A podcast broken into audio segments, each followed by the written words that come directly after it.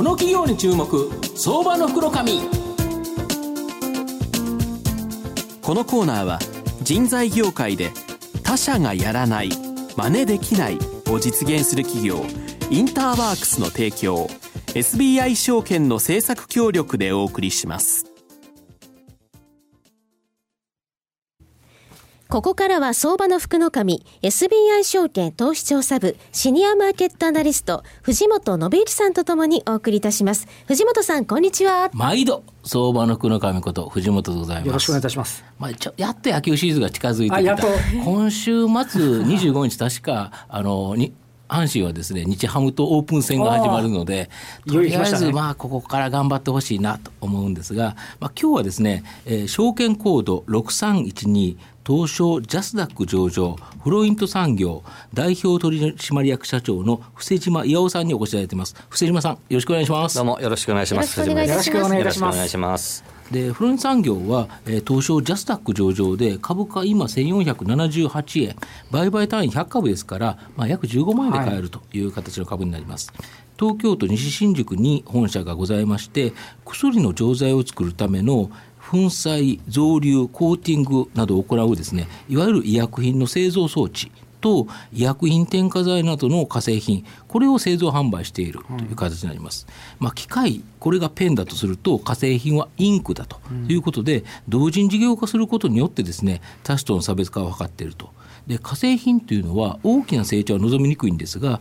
まあ、コツコツ儲かるですねいわゆるキャッシュカウのビジネスであると。で医薬品製造装置はこれはですね製薬企業の設備投資の増減ですねどうしても左右されてしまいますがただし一気にですね伸びる可能性のあるですねビジネスと。でまた今後ですね大きな成長が期待できる、まあ、インクジェット式の錠剤印刷機こちらにも注力されている、まあ、今後に期待の成長企業なんですがあの布施島社長あの御社は医薬品製造にはなくてはならない企業だそうなんですけど、はい、簡単にその訳教えていただけますでしょうか？はいえーとですねまあ、我々、まあ、今ご紹介させていただいたようにですね、まあ、機械とそれと、あの医薬品添加剤化成品と言われるものを販売してるんですけれども、はい、まあ、お薬というのはですね、まあ、そもそも作られるにあたって、うん、あの製薬メーカーさんが、えー、主薬というその効き目の部分を、うん、まあ、長い年月をかけて研究開発されるんですね。で、まあ、我々はですね、まあ、その中の、まあ、お薬と言わ言ってもですねあの世の中には、えー、錠剤と言われる、まあ、経口剤と言われるもの、はい、カプセル剤とか錠剤とか顆粒剤ってります。はいそれからハップ剤と言われる湿布のようなもの、それから注射剤というのがあるんですが、まあ、我々はその中の固形製剤いわゆるお口の中から入れる取り入れるまあお薬をあの作るための機械とか、えー、添加剤を、えー、製造販売してるんですね。でまあ元に戻りますけれども、まあ、あのお客様あの製薬メーカー様がですねその主薬の部分効き目の部分を用意して、えー、薬を作る時にはですねえー、まあ造流とかコーティングといったようなコーティング、うん、あの工程が入ります、うん、えー、一つの錠剤を作るにあたってですね、まあ、あの非常にないろんな工程があるんですが、まあ、その中で我々はそこの造流コーティングというところに特化した、えー、機械装置を作ってます、うん、でまああのお薬はですね藤本さん大体まあ1錠あたり、あの効き目の成分ってどれぐらい入ってると思われます？あれどれぐらいですかね本分とこなんか何分の1とか。そうですね。あの実はですねお薬あの100錠剤が1錠100%としたらですね、まあ、主薬の部分っていうのは実は1%から3%ぐらい、えー、そうなんですか。なんですね、まあ、それぐらいしかないんです、はいはい、で残りの部分がいわゆるその医薬品添加剤と言われるもので、はい、あのまあ、体の、まあ、毒にならないようなものその主役を妨げないようなものなんですね、まあ、牛乳由来のものの乳糖であったりもいろんなものがあるんですけれども、うん、まあ、そういったものを我々その98%以上のものを、まあ、あの作って販売してる。でそれでそのお薬を作るための機械を両方販売してるんですね、あとはお薬はですねあの、まあ、胃薬なんかは別にしてほとんどのお薬がですね、うえー、まあ、胃を通って、まあ、小腸腸の部分でお薬の吸収されるんですね、従いまして、まあ、胃酸でや、あのその主役が、まあやられ壊れないようにするためにですね、コーティングという、まあ、作業あの工程が入るんです、まあ、我々あの主力製品でコーティング装置というのがあるんですけれども、うん、まあ、お薬をあのしっかりコーティングすることによって中のものをしっかり守って腸まで届けると。いったような機能を果たすためにはですね、あの非常に大事な工程で、まあ、そこの部分のえー、製造ラインにおける機械ですとか、まあ、添加剤といったようなものを販売させていただいてるんで、うん、まあ、今最初にご紹介いただいたように医薬品製造にはなくてはならない企業というふうによく言われるこれあれですよね新薬作られる時にはもう最初にもう化成品それから全部作った状態で審査を受けるからなかなかこの変わらないっていうことなんですよね。そうですね。あの薬作るまで、まあ、10年から15年かかると言われてるわけですけど、うん、まあ、最初は非常に小さな機械、装置我々の使っていただいて、少量の原料を使ってるんですが、まあ、それが、えー、1日何何百キロ何トンと作るようになるわけで。でそのお薬が実際にもうあの患者さんの手元に行くようになったらですね、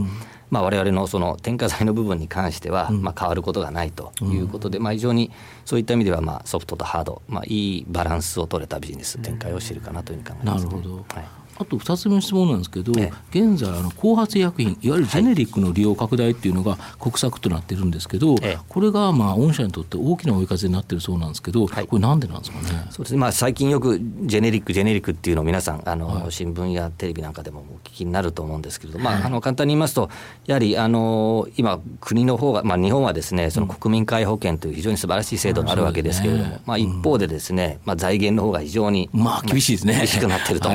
はいいう中で、まあ、早くこの、あの安い、えー、効き目は同じで、しかもや、えー、特許の切れた安いお薬をですねもっと普及させたいという、うん、まあ、政府の、まあ、思惑の中でですね、うん。えー、2018年から2020年までのなるべく早い時期にですね、うん、このジェネリック医薬品のシェアをですね、うん。えー、80%以上にするという政府目標が掲げられました。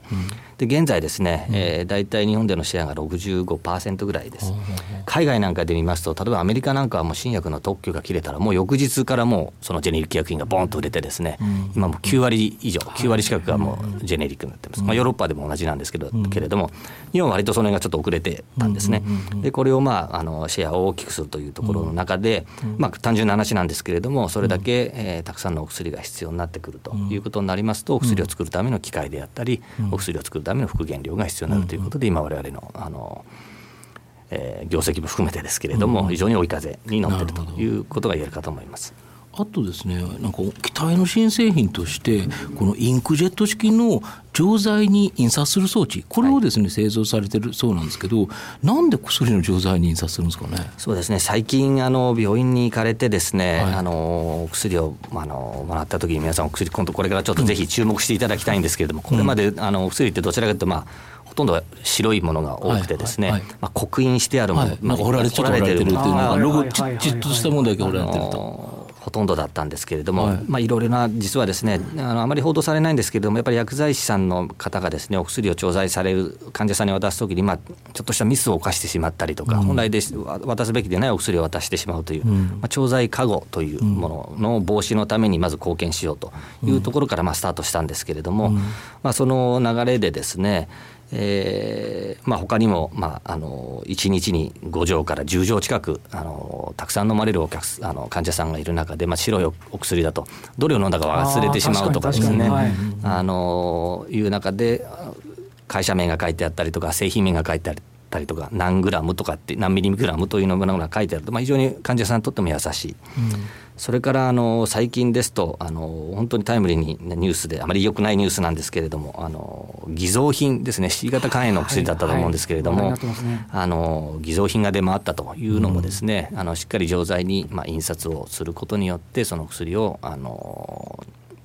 どこで作られているものなのかとかいったことがですね、うん、はっきり分かると。これ見えないあれで印刷することもできるんですそうですね。今我々解説してる開発したあのインクではですね、まあ不可視インクといって通常では見えないインクなんですけども、うん、ブラックライト等を当てることによってですね、うん、あの錠剤に何が書いてあるか分かるといったようなこともですね可能にしました。でこういったようなこともですね、まあ偽造品の防止等にもつながるのではないかということで大変きあの期待されている技術であります。なるほど。はい。えー、四つ目の質問でまあ御社の今後の成長を引っ張るものいわゆる成長戦略を教えてくださいんですが、はい。まああのちょうどこの新製品であります錠剤印刷装置をですね、うん、まあ、中心に国内ではあの、まあ、これまでの既存製品含めて、まあ、展開していく、まあ、やはりあのなんだかんだ言ってもやはり、あの高齢者の方、少子高齢化の流れというのはまだしばらく続きますので、うん、まあ、日本の人口、実は2025年くらいから減少していくとは言われてるんですけれども、それでもやっぱり高齢者の方っていうのは、実は一定して、まあ、我々も含めてですけれども、あの増えていくという中で、やはりお薬が必要になるというところで、まあまあ、国内のビジネスはしっかりやりながらですね、まあ、今後は今まで以上にやはり海外展開の方ですね、あのしっかりやっていきたいというふうに思ってます。まあ、アメリカに子会社があって、えー、まあ今お薬医薬品の実は一番大きな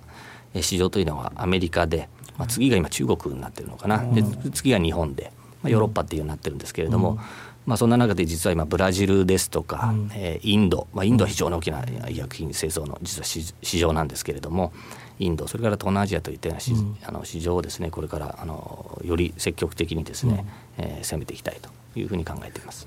国内でとりあえず見てもあの参入障壁というか御社以外にライバルみたいなものってのはいらっしゃるんですか？非常にですね、まあ、我々ニッチな、まあ、装置、はい、まあ、特許等でも、あの非常に守られているという部分もあるんですけれども、まあ、国内ではですね、まあ、我々の分野では1社だけなんですね。あの競合と言われるのは。海外に出るとですね、まあ、それこそヨーロッパには4、5社ありますしアメリカにも何社かあって中国や